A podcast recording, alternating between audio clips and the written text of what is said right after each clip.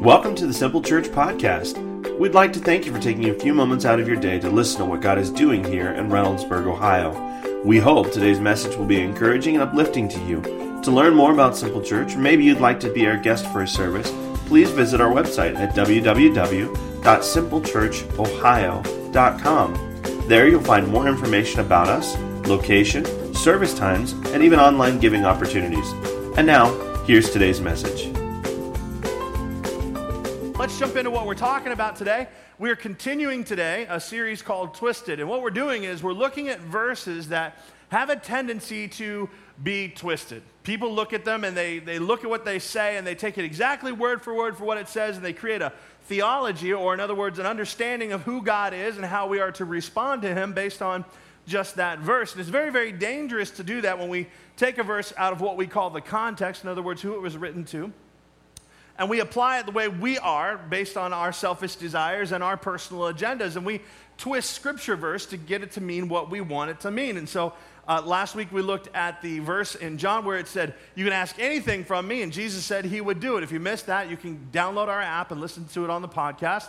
And then, of course, next week we're going to continue the series. We're going to be looking at a verse that I promise you, if you've been a Christian for any amount of time, you probably have this particular verse on a coffee cup or on a magnet on your refrigerator or possibly even a t shirt. And it is Jeremiah 29 11. You all know the verse, and it says, For I know the plans I have for you, declares the Lord plans to prosper you and not to harm you, plans to give you hope and a future. Now, that verse doesn't mean exactly what you think it means. And so next week we're going to break it down and talk about it. And before you go home and throw away your coffee mugs and you cut up your t shirts and say, I'm all done with that, come and listen and hear what we have to say because I think you're going to enjoy the verse even more after next week, okay? Uh, and so what we're going to do today, though, is we are going to look at one of the most quoted verses by Christians and by non Christians alike. This is a, a, verse that many people like to use and not just use to their benefit, but they want to use it against you as a Christian, especially if they're non Christian. And it is a verse that is found in Matthew 7, verse 1. It says, Do not judge, or you too will be judged. How many of y'all have ever heard this before? How many have had a non Christian say this to you before? Yeah, okay. All right, hurts a little bit, right? They say, Hey, don't judge. And they don't say it real nice, right? They kind of got an attitude and snappy fingers, you know, don't you judge me. You don't know my life, right? You don't get to tell me. You get to talk to me. We're all about tolerance. You get to tolerate me. And so, this verse, it's really, really important that we look at this verse because if people that, that aren't even Christians believe in it, well, we need to figure out what it really means and what it should mean to us, okay? And so that verse continues on. That was verse 1. It says, Do not judge, or you too will be judged. Verse 2 says, For in the same way you judge others, you will be judged. And with the measure you use, it will be measured to you. People want to look at you and tell you, You have no right to tell me how to live.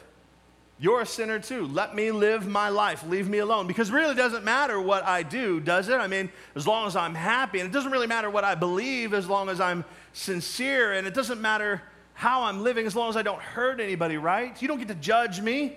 Don't judge, lest you be judged. That's the King James Version. And this verse has created a very, very dangerous culture. Very dangerous culture today. And you, you've probably heard it. Everything is about tolerance now. You have to tolerate this and tolerate that. You can't say that this is bad or that is bad. You're not allowed to do that because that's judging. Don't judge unless you be judged.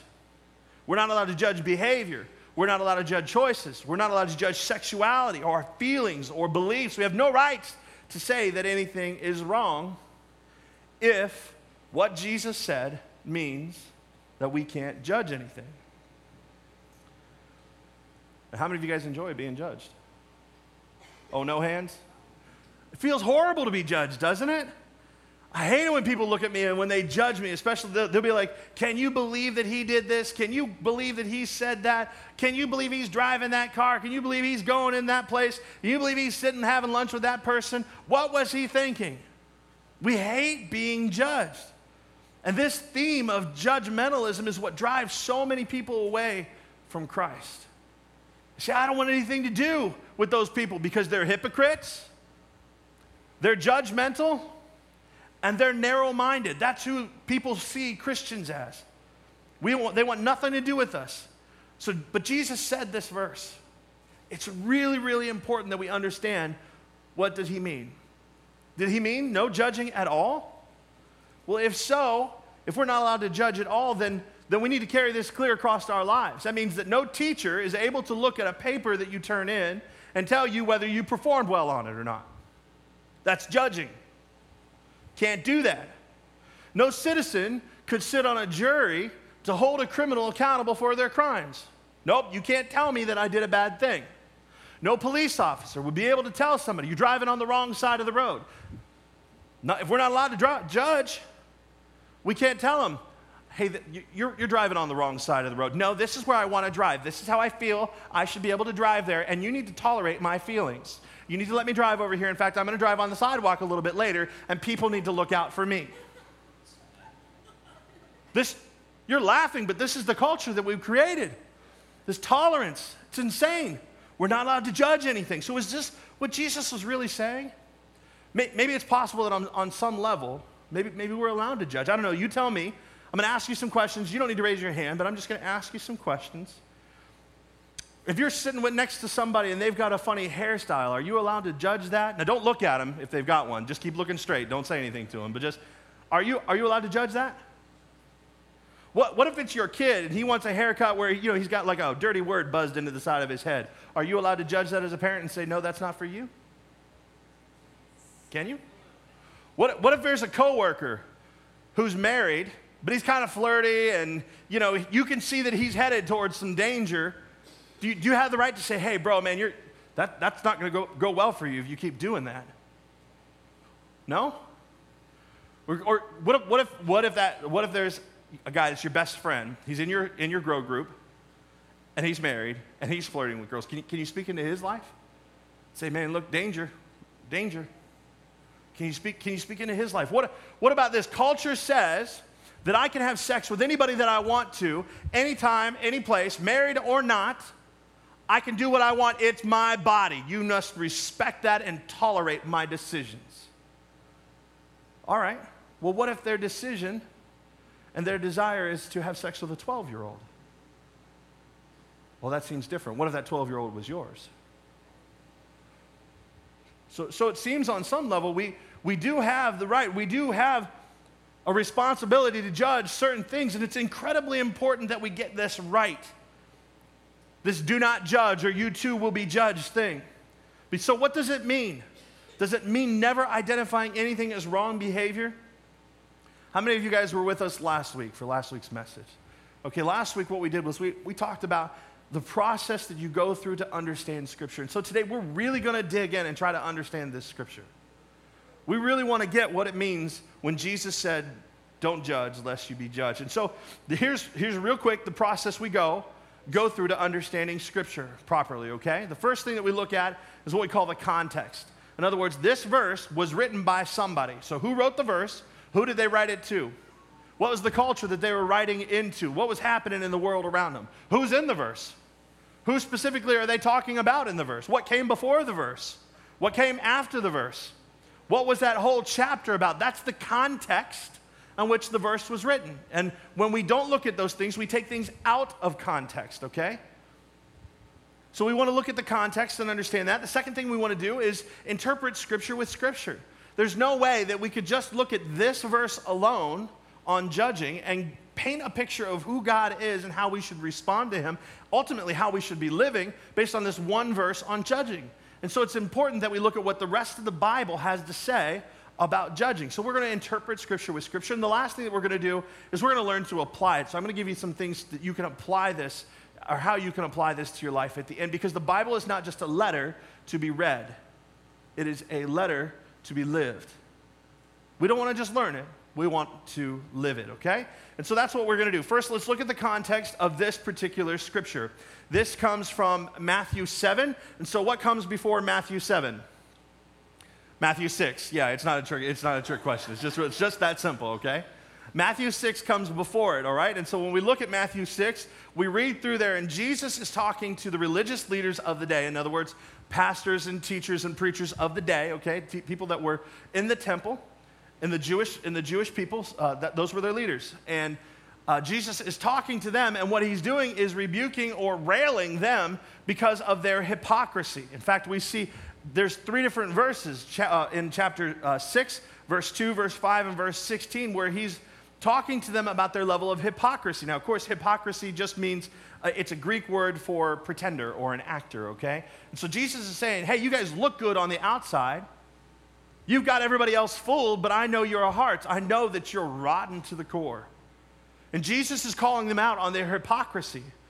They're pretending out here, but their hearts are wrong. So he's calling them out for that. And then we get to chapter 7, and then the first verse in chapter 7 is where he says, Don't judge. But if you keep reading through chapter 7, there's a place where Jesus is talking about false teachers, and he says, Beware, watch out for false teachers. Well, let me tell you something. In order to call somebody or someone a false teacher, don't you have to make a judgment about them? So Jesus isn't taking away our right or, or our, our ability to judge people. What he's doing is saying, hey, don't judge hypocritically. So that's the theme of this whole chapter. That's the theme of, of uh, chapter 7, okay? So that's the context in it. When he says, do not judge, or you too will be judged. For in the same way you judge others, you will be judged. And with the measure you use, it will be measured to you. So Jesus continues in verse 3. He says, Why do you look at the speck of sawdust in your brother's eye and pay no attention to the plank in your eye? If you've ever worked with wood before and you've ever cut it, you know what sawdust is. It is really, really small and it gets everywhere. The slightest wind just blows that stuff all over you and all over everything, right? It's small. And Jesus is saying, Why are you paying attention to something that's so small? And yet you've got a 10 foot 2 by 4 in your own eye. In other words, you've got a bunch of issues, and here you are talking about this small issue in your brother's life.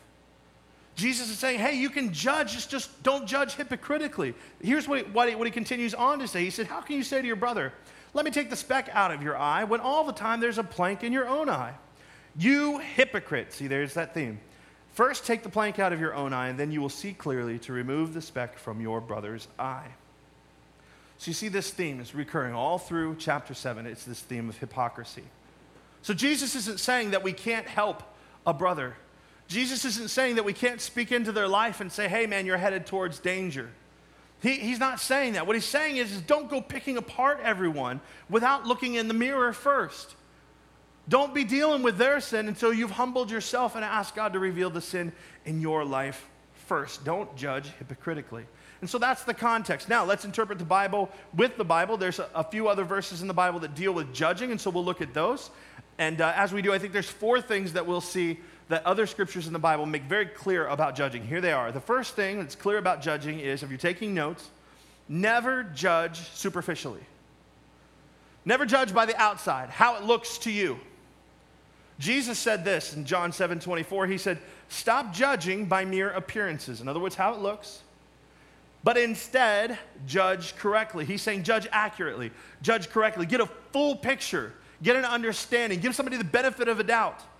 Take the time to understand the situation. Maybe take the time to talk to somebody before you go and judge them just by what you see. Some of you have the spiritual gift of, of judging by appearances. You can look at somebody and say, by the way they walk, they got this, or by the way they're doing this, or the way that they look, they got this. You, you just judge them we all do this. We judge from the outside. We look at how somebody, how we see it, and we make a decision about them, don't we? I hate that, man. Last year I went on vacation, and, and it's funny how people see because what you see is not what somebody else sees, right? And we all make these judgments and we, we get these dispositions towards someone. I went on vacation last year, and I went, uh, I went with my family and, and my mother in law, who's here today. And uh, I love you, by the way. Um, and so she, uh, she's here from Kentucky and, uh, and, and, worshiping with us this morning. We went to Washington, D.C., and we were walking around and we were taking pictures with the monuments and things like that. And I'm posting them up on Facebook, just sharing them with people and just enjoying, enjoying time with my family. And somebody decided to uh, post something on, my, on, on one of my pictures and said, I don't know how. And this really, and this, I'm just gonna be honest, this really made me mad. I'm, I'm 100% sure that I didn't cuss out loud, but I'm 99% sure that I wanted to cuss. Maybe 100% sure I wanted to cuss. So I don't know how a pastor of the church gets to go on vacation every year and take their family out. Must be nice, just saying. And I didn't understand the expectation that a pastor wouldn't be able to go on vacation. I, I, didn't, I didn't understand that because of my career choice that I was not allowed to have a break, that I was not allowed to enjoy my family. Now, what she doesn't know is that I got a sugar mama that paid for everything. You know what I'm saying? She, she's sitting over there too. And she's pretty. I like her. I'm going to keep her.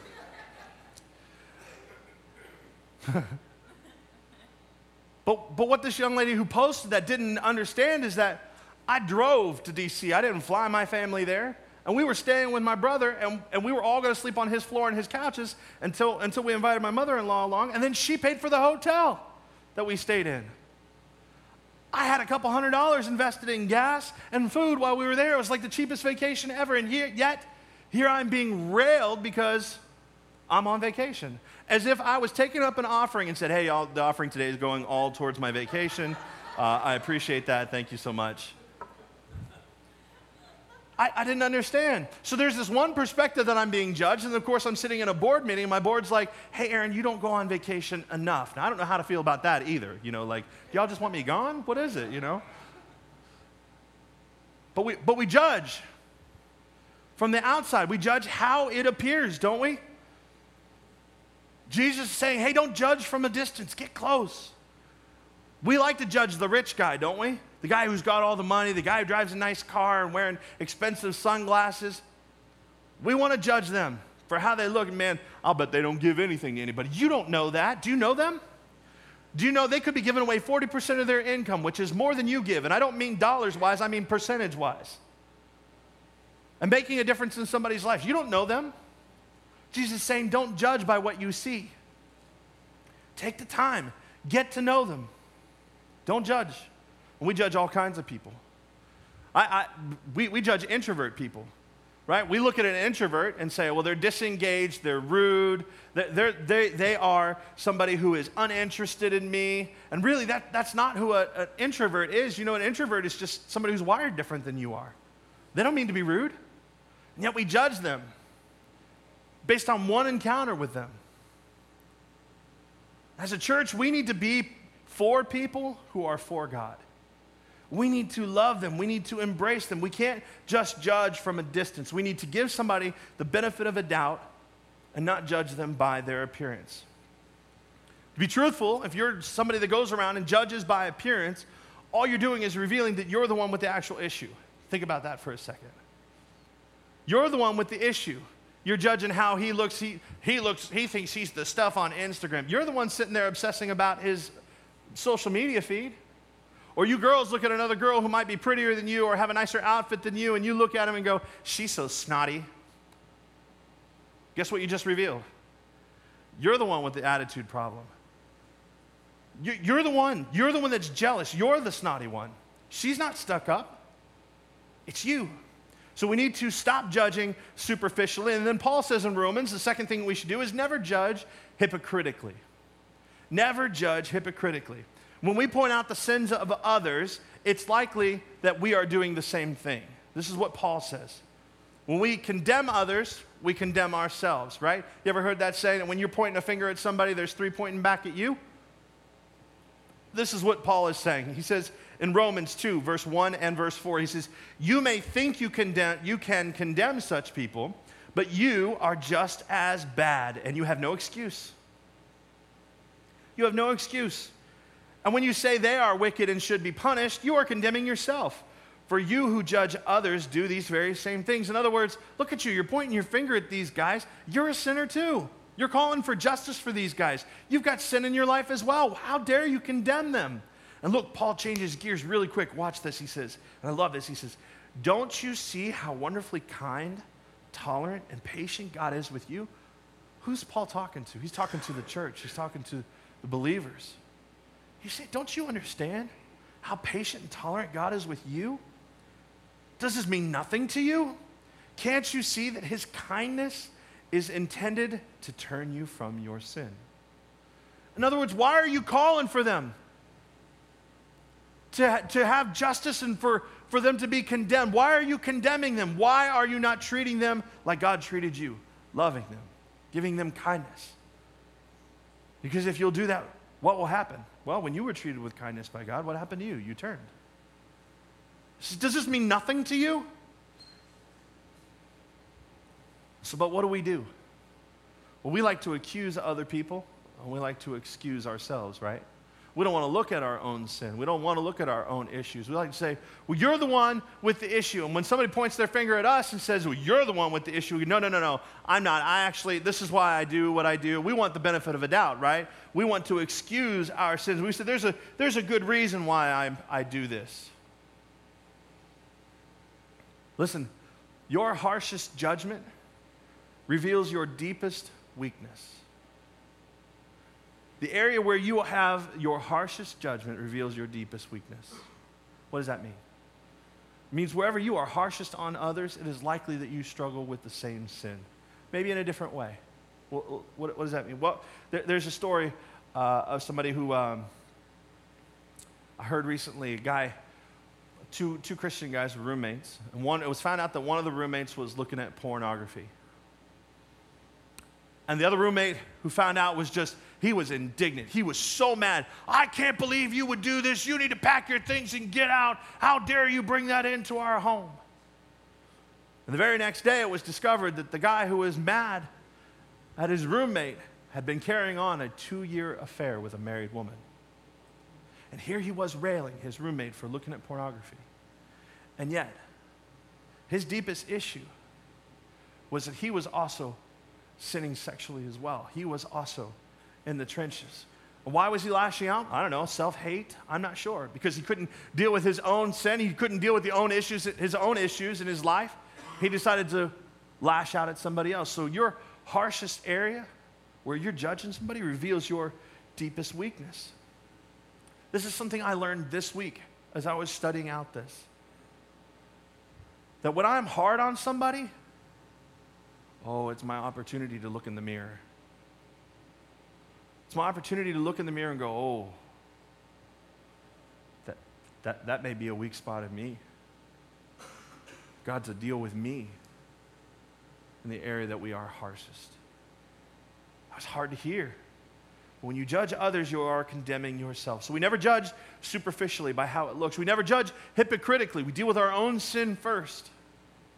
Don't be somebody who's acting like you've got it all together and then pointing fingers at other people. And then we never hold Christians, excuse me, non Christians to Christian standards. When it comes to judging, the third thing is never hold non Christians to Christian standards.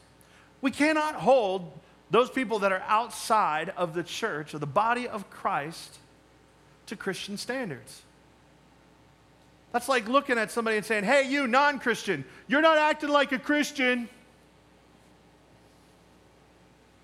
Well, duh. They're not, they're not a Christian. They're not a believer. They're not a Christ follower. Why would we have this expectation of them? Paul said it this way.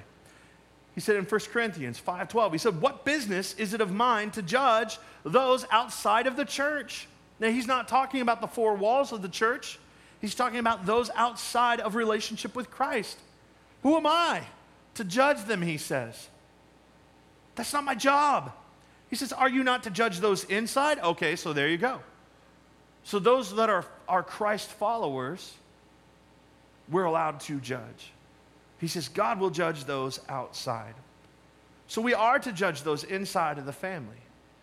We're to encourage them. We are to help them. We're to warn them. We're to call them back to God's standards. The Bible calls it as iron sharpens iron. That's how we are to be with each other. We are to judge. In my house, I have a certain set of rules for my family. The way that we will uh, handle our, our, the shows that we'll watch, the ways that we'll speak to each other. We have bedtime rules, we have chore rules, we have leisure time rules. We have all these rules in my house that help us govern what we do on a day to day basis.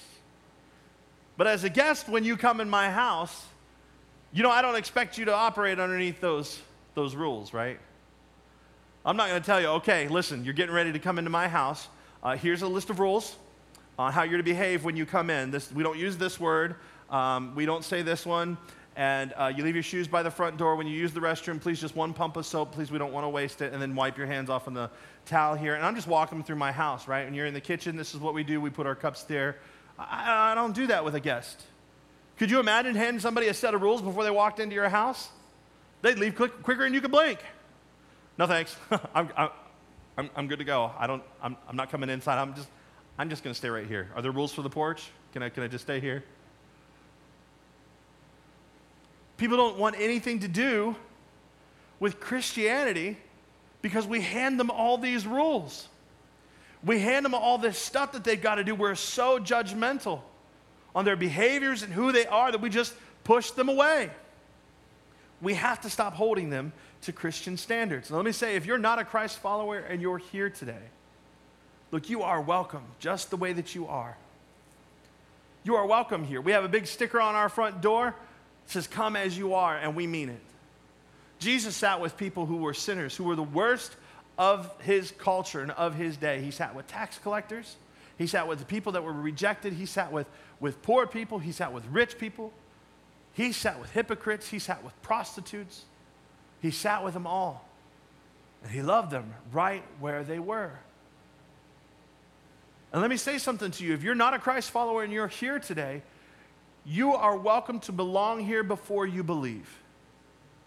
Let me say it differently. You are welcome to be here. You belong here even before you behave. Because, see, when we believe something, it affects the way that we behave. You are welcome here. We want you here. We want you here, and we're not going to hand you a list of God's, or, or, of God's rules. Our job is to introduce you to God and to love you. It's not our job to point out your sin, and it's not our job to change you. That's God's job, not mine. We are free just to love you because the same God who is changing me, who is changing us, I am confident will work on you, work on your heart and your life. We need to love people, not correct them. Y'all are awfully quiet this morning. Did I, find, did I find that nerve and push on a little bit?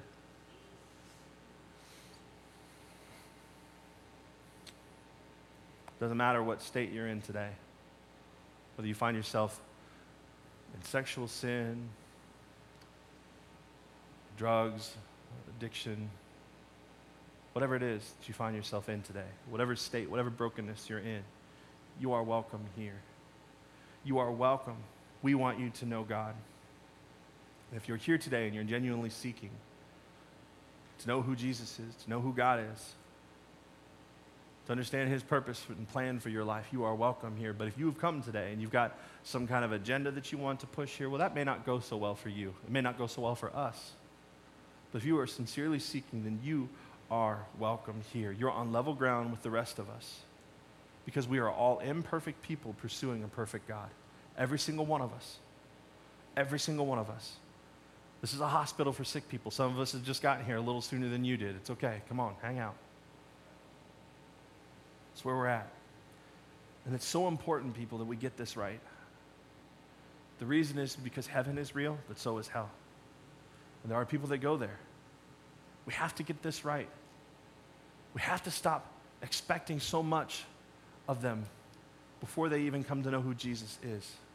Because we're just pushing, we're just pushing them away.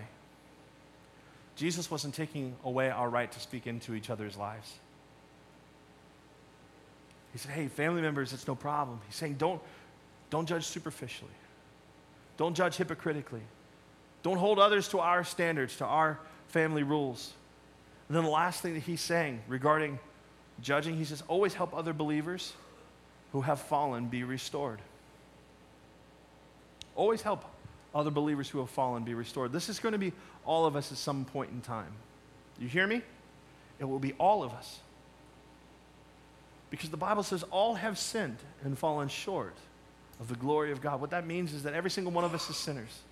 Not only have we sinned, not only are we in sin, we will sin. We, we're imperfect. And when we do sin, see, because when we sin, it rips and it tears at our lives, it tears at our relationships, it tears at our, our, our finances, it tears at, at, at, at everything in our life. There has to be a restoration that occurs. And you need brothers and sisters in Christ to rally around you and love you through that. We need to be open and thankful for somebody who will speak into our lives and say, Yo, dude, you're headed to a dangerous place. Yo, man, I, I, I don't know if you see it or not, but you're destroying your marriage. We need to be open to hearing those things and thankful for them. Paul said in Galatians 6 1 through 2, he said, Brothers and sisters, so first, who is he talking to? Those in the family, right?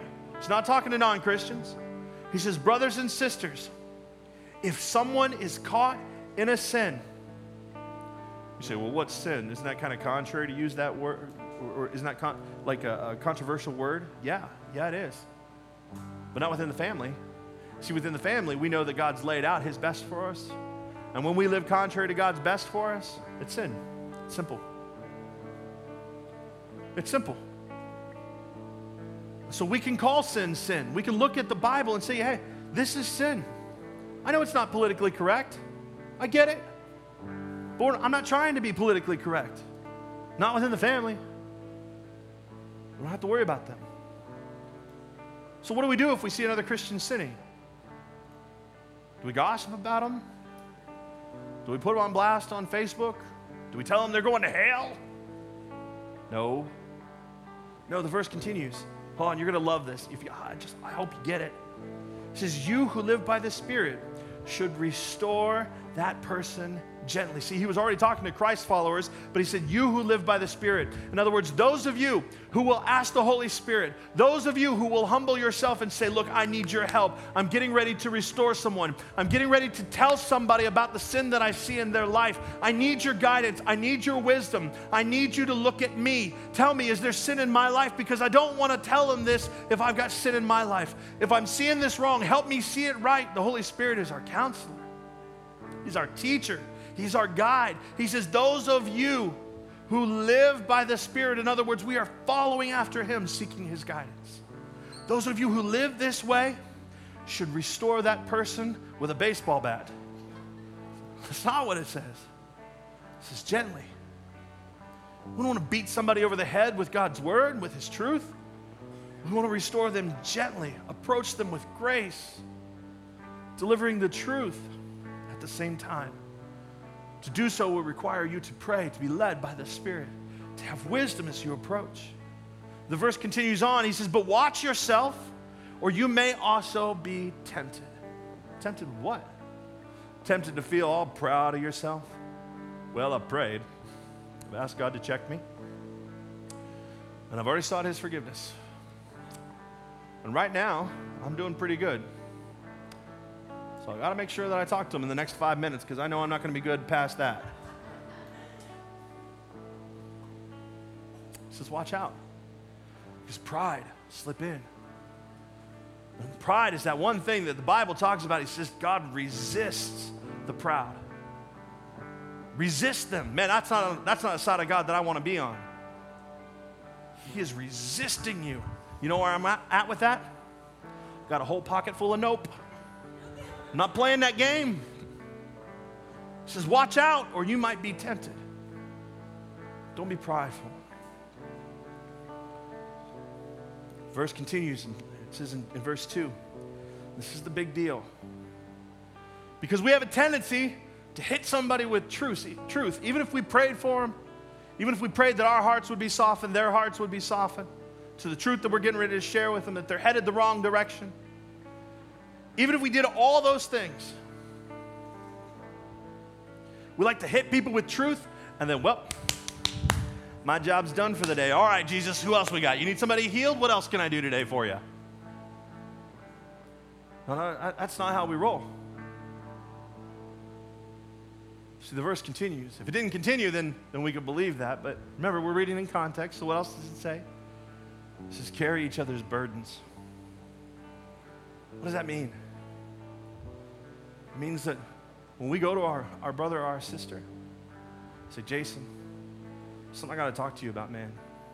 And I hope you hear me in the heart that I'm going to say this. But I've got some truth to share with you. And dude, I know that what we're getting ready to talk about is going to be tough. But I've prayed for you, and I've prayed for me. I, I just pray that God will, will do a work in your life. And I know that whatever I'm getting ready to tell you, it's not going to be a everything's going to make it all better right now. But this is a process that we're going to walk through. And here's what I'm going to do I'm not going to leave you with this thing. I'm going to sit here with you, dude, because this is going to be tough. And I'm going to walk with you through it. And I'm going to cuddle you like this.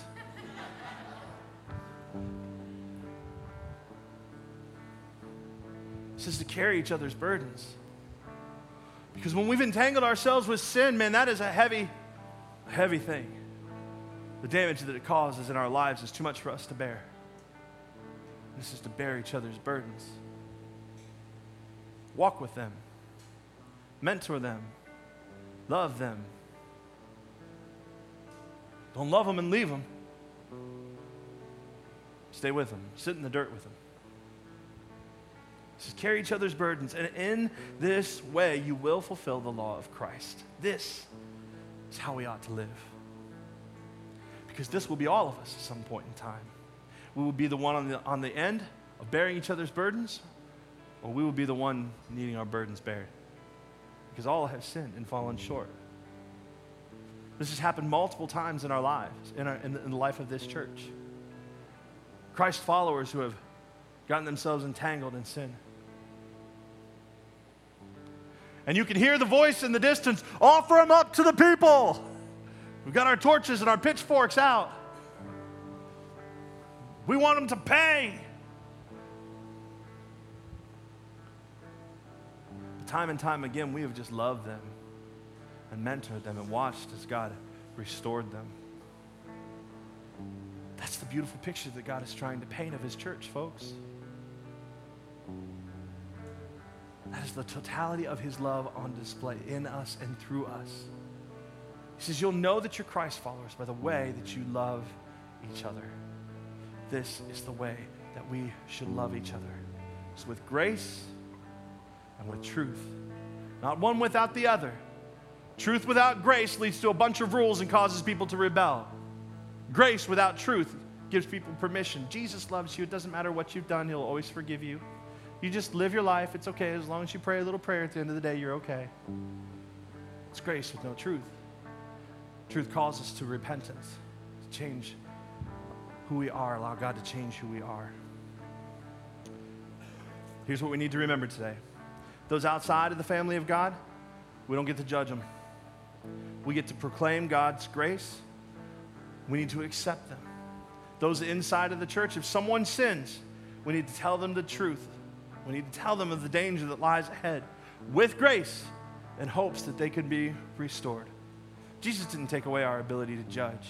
He said, Don't do it superficially, don't do it hypocritically, don't hold others to our family rules. Restore those fallen believers. Let's pray today. With every head bowed and every eye closed, Father, we just come to you today. Lord, we just ask you to do a work in our hearts and our lives. God, uh, we've, we've all been judgmental. We ask you, God, to help us to get this right. It's so important that we do. The last thing I know that any of us in this place would want to do is turn away from somebody who is pursuing to know you. God, help us. Lord, help us not to judge superficially by how it looks. Help us, God, not to judge hypocritically. Lord, search us. Reveal our sin. Help us to humble ourselves and deal with our own before we help someone else. Help us get this right. There are some of you here today and you say, Aaron, I, I need help with this. I'm, I'm actively involved or engaged with somebody in my life that I need to speak truth with grace to them. They're a Christ follower, and I, I feel God leading me to do this, and I want to get it right. I want to love them. I want to restore them gently. I want to love them to repentance, to a place where they can be restored. If that's you today and you say, Aaron, I, I know somebody in my life, and I've got a tough conversation ahead, and I want you to pray for me. If that's you, would you just shoot your hand up and say, That's me? Yeah, there's a few people. Yeah, awesome. Father, I pray right now that you would give them the courage that they need, boldness they need to speak your, your truth with grace, I pray, God, that you would give them the humility that it takes and, the, and all that they need, Lord, the wisdom to know how to speak to them so that they may see this person restored. Lord, I pray that you would search them first, though. Keep them from pride, keep them from temptation, that temptation that comes to exalt themselves. Lord, and I pray that, that we would be able to move towards you together as we bear each other's burdens. Now, if you're here today and you're not a Christ follower, and you'd say, Aaron, I, I, that, that's not me, as we continue to pray and say, let me tell you something God loves you right where you're at. You don't need to do anything to gain his love or approval, even in the midst of whatever you're doing that you know you shouldn't be doing. Well, you know that's harming yourself or harming others. God isn't concerned about that. What He's concerned about is you, and He's got an invitation to you to join His family today. He made a way through His Son Jesus, a way that includes forgiveness, a way that includes a new beginning, a way that includes transformation of who you are, new opportunities. Not to be perfect, but to be accepted, redeemed, free from whatever you've been entangled in, so that you can discover His plan and purpose for your life and make a difference in the lives of someone else's. If you want that today, it's all found in Jesus. All you have to do is accept Jesus as Lord of your life. What does that mean? It means He's in charge. It means He tells you what to do, where to go. And when He says go, you listen. You don't have to be perfect. You just need to be in Him. Today, you want to accept that free gift of who Jesus is in your life. I'm not going to embarrass you. There's nobody looking around. I just wonder if you'd say, Aaron, that's me. Aaron, I want you to pray for me. I want to be counted in on that prayer. If that's you today, would you just raise your hand and let me know that you're here? Yeah, thank you. Thank you. Yeah. I'm going to pray. You can put your hands down. You just need to repeat the words after me. You can repeat them in your heart or you can say them out loud. And if you're watching by, live by Periscope today or you're listening through the, the podcast, I believe with all my heart that God will meet you right where you're at. Just join us in this prayer. It'll make all the difference in your life. The very trajectory of your life will change in an instant when you pray. Join me now. Jesus, I believe that you're the Son of God. Jesus, come in and take control of my life. Show me how to live for you. And I'll spend every day doing that. Jesus, forgive me of my sins. Give me a brand new start today. Jesus, I need you. Amen.